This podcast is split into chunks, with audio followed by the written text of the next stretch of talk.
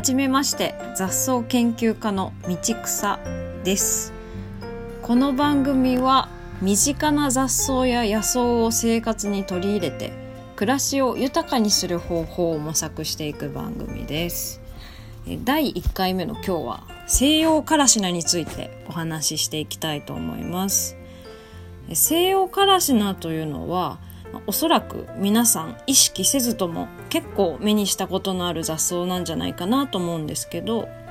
春になると道端とか河川敷に黄色い花を咲かせているいわゆる菜の花というやつですね。場所によっては西洋カラシナではなくって西洋アブラナの菜の花だったりもするのかなとも思うんですけど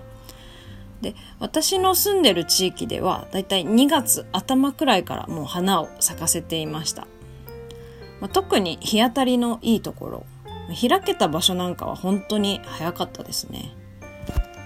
割と早くから春を知らせてくれる植物の一つです。でさすがにあの5月にもなるともう花の方はおしまいで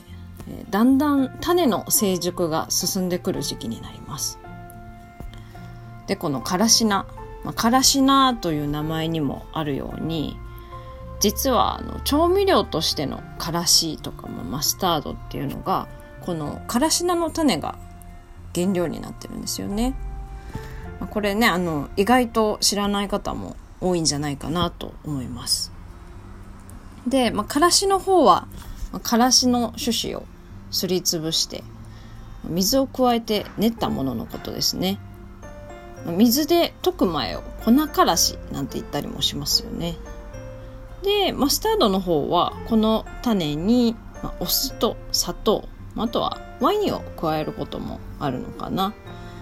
まあ、それらを合わせて作られているもののことです。この2つあの厳密に言うと市販で販売されてるこれらの調味料っていうのはそれぞれ使ってる種の種類も実はあの違うんだそうですね。からしに使われる種類の方があのマスタードに使われている種類のものよりもよりパンチの効いた辛みの強い品種が用いられているそうです。まあ、確かにいわゆるマスタードと比べるとあの和からしってちょっと辛いですよねより辛いというか私はあの単純に添加されてるものというか加工のされ方の違いなんだと思ってたんですけど実はあの種の種類から違ったということですね。はいというわけで私は今あの自家製粒マスタードを作るべくまあ、せっせとこの西洋カラシナの種を採取してきているところです。で今の時期は、まあ、完熟した種というかこの鞘があの枝にいっぱいついてる状態であの河川敷なんかに並んでいます。でこれを枝ごと切って、まあ、袋に入れていくんですけど、まあ、この時はなるべくあの破れにくい袋がいいですね。枝があの刺さって破けるとちょっと大変なのでで、まあ、ある程度採取できてきたら今度は袋の上から揉みほぐしていきます。棒で叩いてもいいかもですね。でそうするとあの鞘が割れて下の方に種が溜まってきます。でこの種がねあの1ミリくらいの本当に小さな粒なので結構扱うのも一苦労なんですよね。小さいゴミとかあの鞘の殻も混ざったりなんかするので、まあ、取り除いていくのがまたこれから一手間二手間もかかるんだろうなという感じですね。まあ、あの美味しいマスタードを作るために気長に頑張っていこうかなと思ってます。でまた出来上がったらあのインスタに載せていこうかなと思ってますのでよかったらそちらもぜひ覗いてみてください。えーまあ、思い返せばこの西洋からし菜なんですけど、まあ、この春はもう本当にあの大変お世話になりました。葉も茎も花も基本的にあの全部食べられるんですよ。一時はもうほとんど毎日食べてたんじゃないかなっていうくらいもう本当によく使わせてもらいました。食べ方なんですけどまあ、基本的にはいわゆる菜の花というやつなので、まあ、おひたしや炒め物で食べるのが結構定番みたいなところがありますかね一般的には。ただまあからし菜というだけあって結構辛いんですよね。あの種だけじゃなくて植物体自体も辛いんですよ。なのでちょっと人によってはおひたしとかだけだとちょっとしんどいかもしれません。この辛み成分というのがアリルイソチオシアネートといって同じ油中野菜のあの大根とかわさびなんかにも含まれている成分ですね。なのでこのからし菜の本当にきつい時はもうたまに鼻に来たりもします。で私も何回かやられました。まもう花の時期は終わってしまったのでちょっと今更みたいなところも半分くらいあるんですけど、まそういう辛さが得意でない人にも食べやすいおすすめの食べ方っていうのがあるのでちょっと3つほど、まあ、紹介させていただけたらなと思います。でまず1つ目がなめしですね。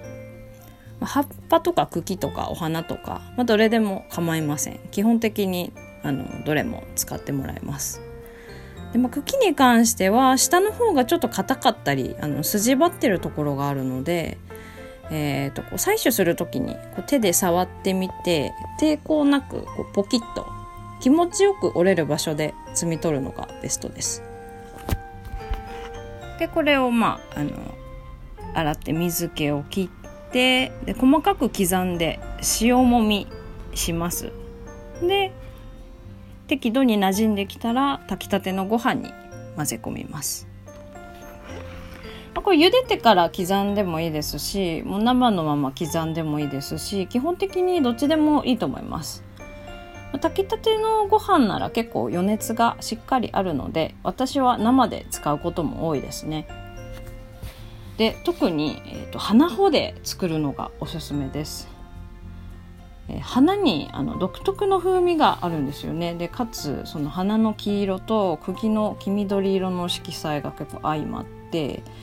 見た目にもあのすごく鮮やかになるのでおすすめです。